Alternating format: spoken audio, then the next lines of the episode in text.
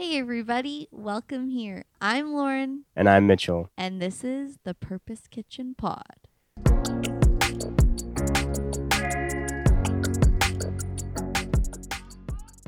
Okay, so welcome back.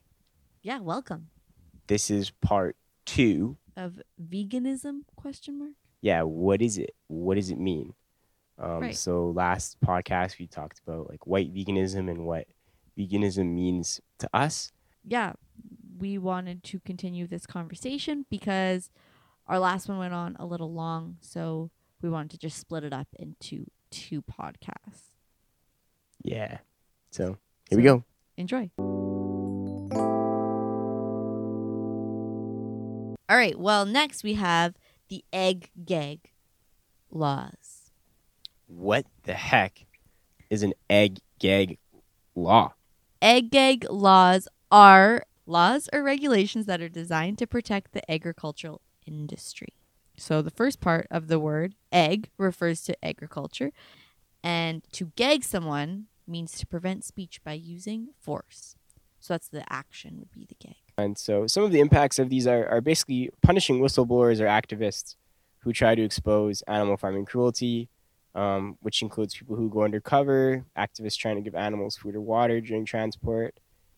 a cool person that could you could follow on Instagram if you want. She's from Vancouver. Erin Ireland is her name.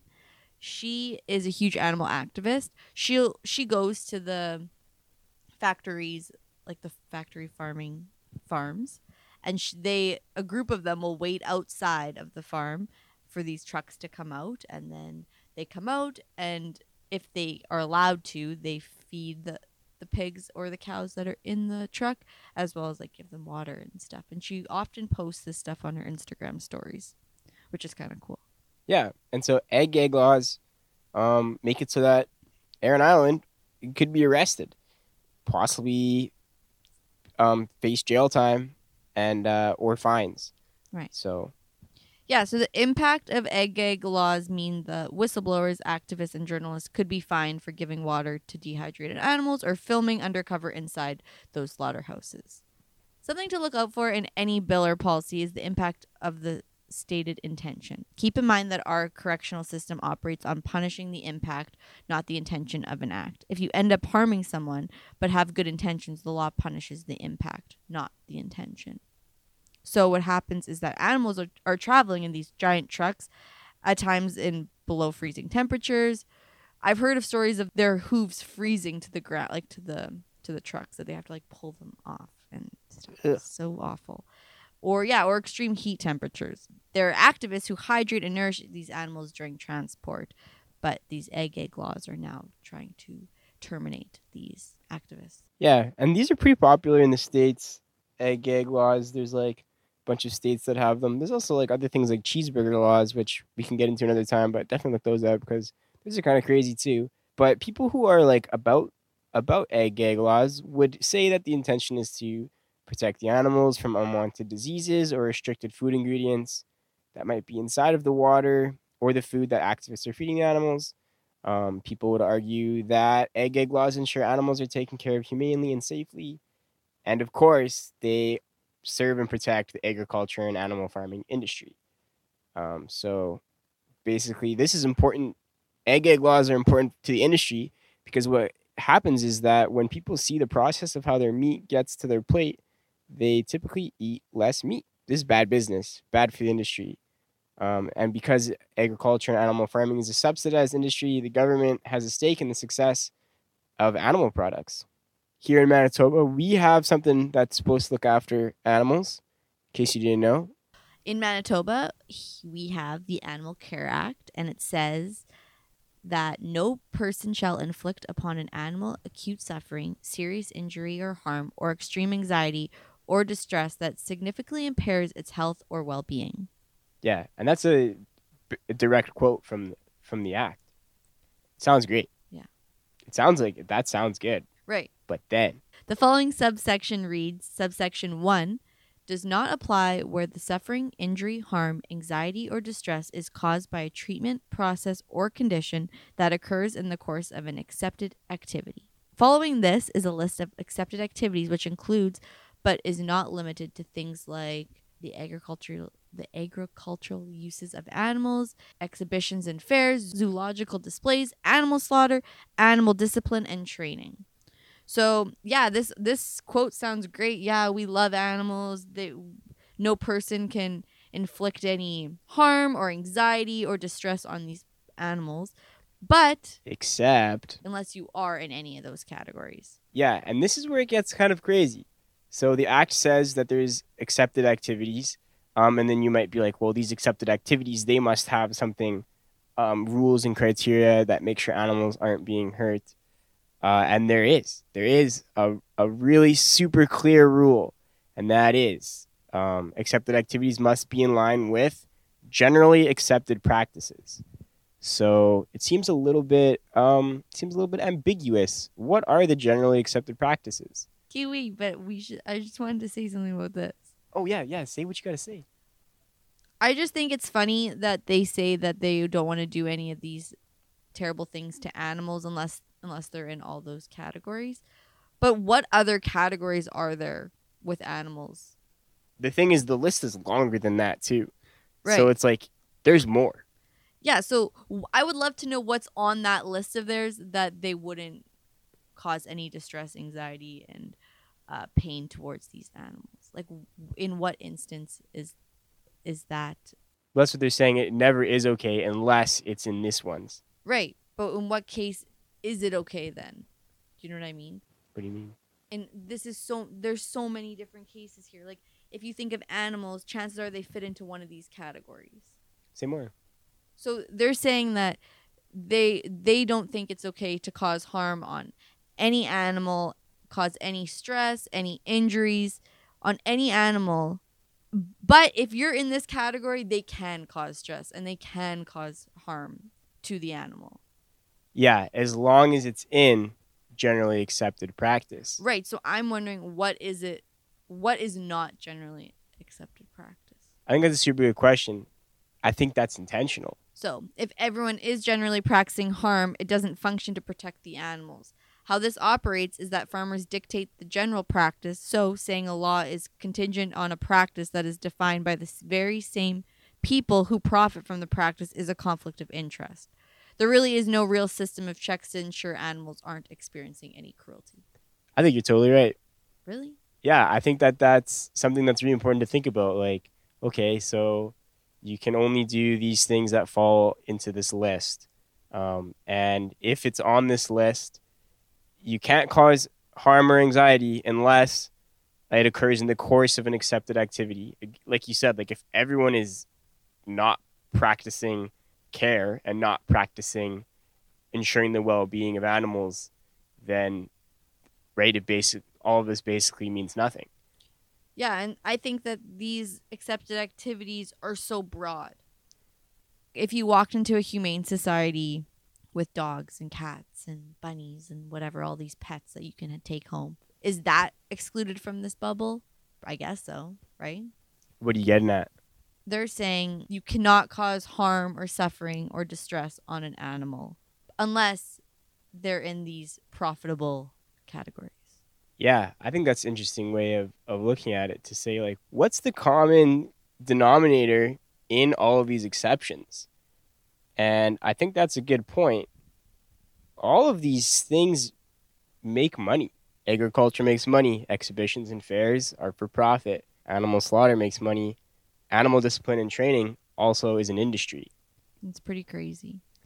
And it's the government that is creating these different laws, and it's the government who has their hands in the pot in all of these. They have them in the zoos. Whoa. I didn't know that. All right, so for an example, the Toronto Zoo is owned by the city of Toronto. So I think what we're trying to get at is the whole aspect of care and uh, cruelty free, basically, zoos and making sure that there really is no exception to um, being cruel to any living thing. This past year, I guess, or last year, 2020, uh, something happened that was a little bit of, of whoa, excuse me, cause for concern in Manitoba that happened at our landfill that we actually learned, we heard about first from Little Red Barn Animal Sanctuary. Great place. Yeah, if you're in Winnipeg, it's in Charleswood. You can find them on Instagram and you can just DM them and ask them if they would have you for a tour. And we went this summer and it was so, so, so awesome. It was really awesome. We got some like really cool pictures. We met some really great animals. I don't know. There was this little goat. Just that guy. He- Stole Mitchell's heart. He really did. He got me. I brought my camera and like I probably walked away. Okay, too many pictures, first of all. But I would say probably, honestly, probably over half were of this little goat. The cutest goat. Like I was my heart melted.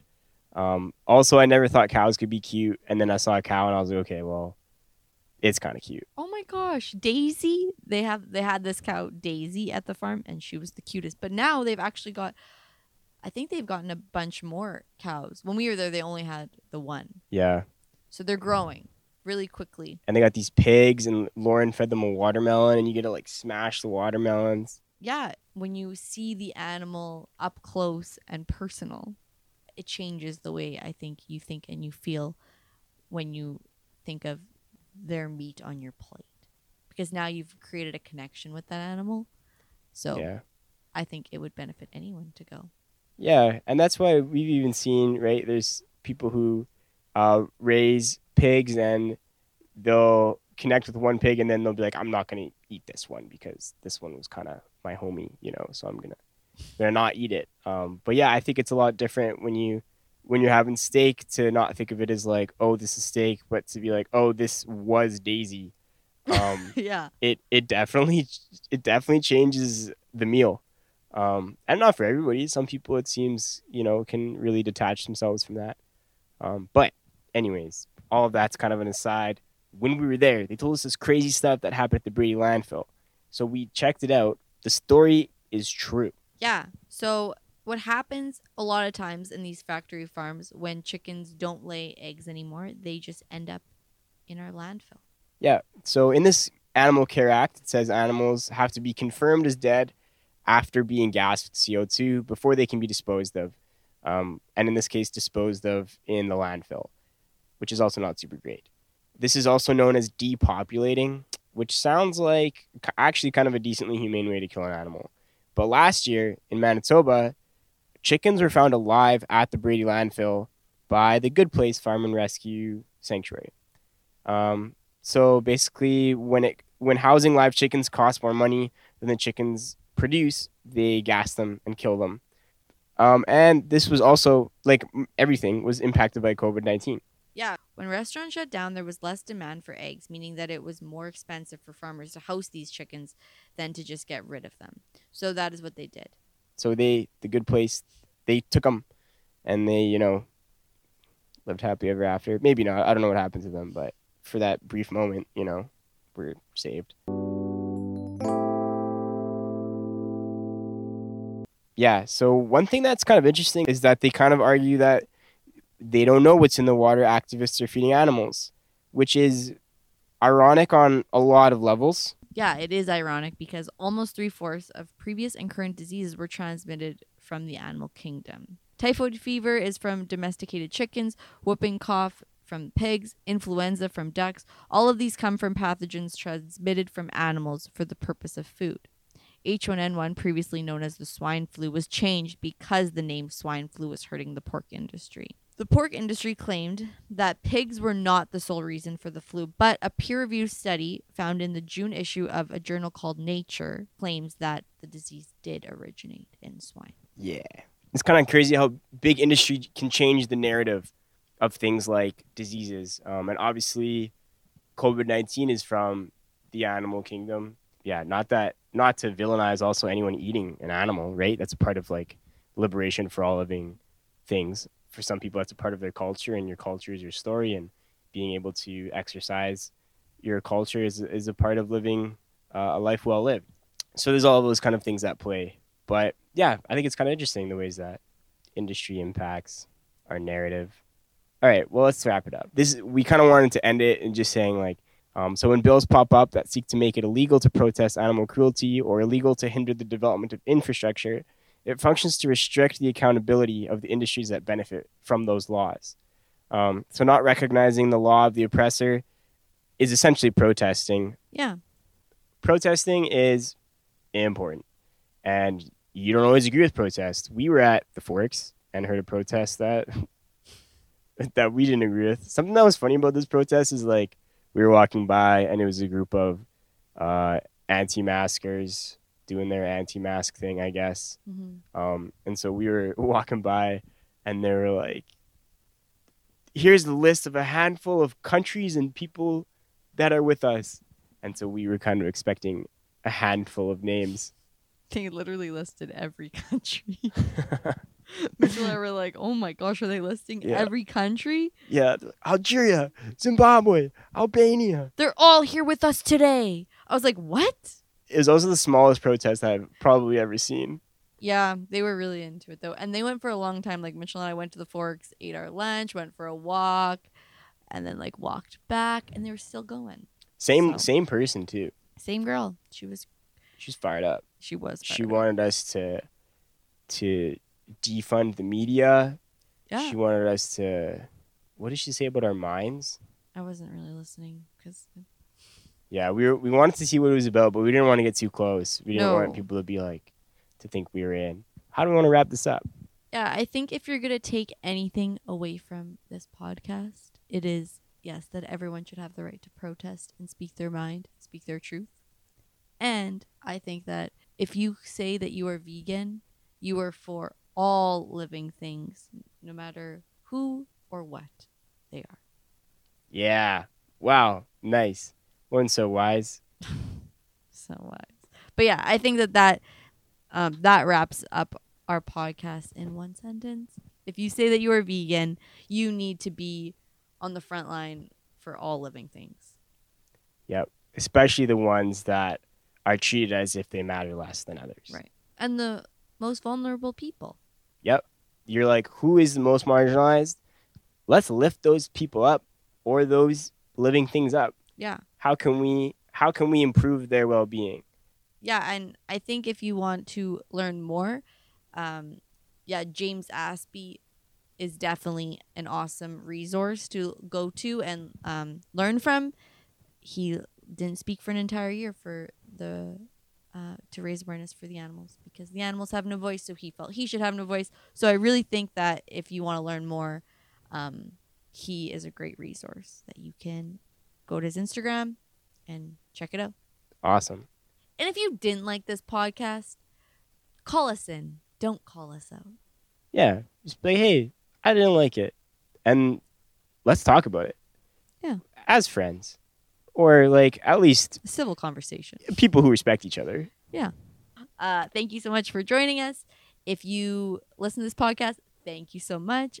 Thank you. Let us know that if you are listening. Uh, we'd so greatly appreciate it.